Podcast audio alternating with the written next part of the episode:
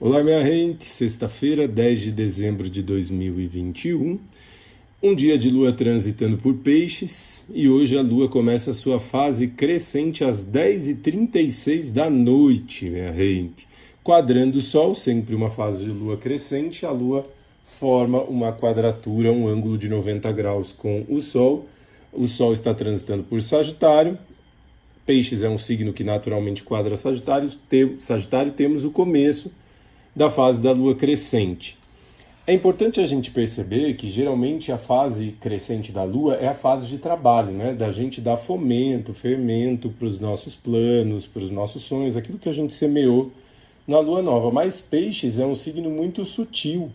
Então a gente vai entender que a partir desse processo, dentro dessa alunação que começou no eclipse, a gente está muito dando fermento e fomento para os nossos sonhos a partir da nossa energia. Então, eu quero tanto aquilo que eu intencionei, mas o quanto eu estou cuidando da minha energia para que ela esteja em coerência, em ressonância com a semeadura que eu fiz. Gente. Excelente momento para trabalhar, fazer trabalhos espirituais, para cuidar da sua energia, para banhos. Também, gente, muito bom para fazer um banho de ervas, um banho de eucalipto, um banho de alecrim, um banho de sálvia, enfim, de arruda, muito bom né, vai ajudar com que a gente perceba melhor o nosso campo, a nossa energia flua muito mais com essa nutrição que a lua crescente em, é, em peixes pede para a gente.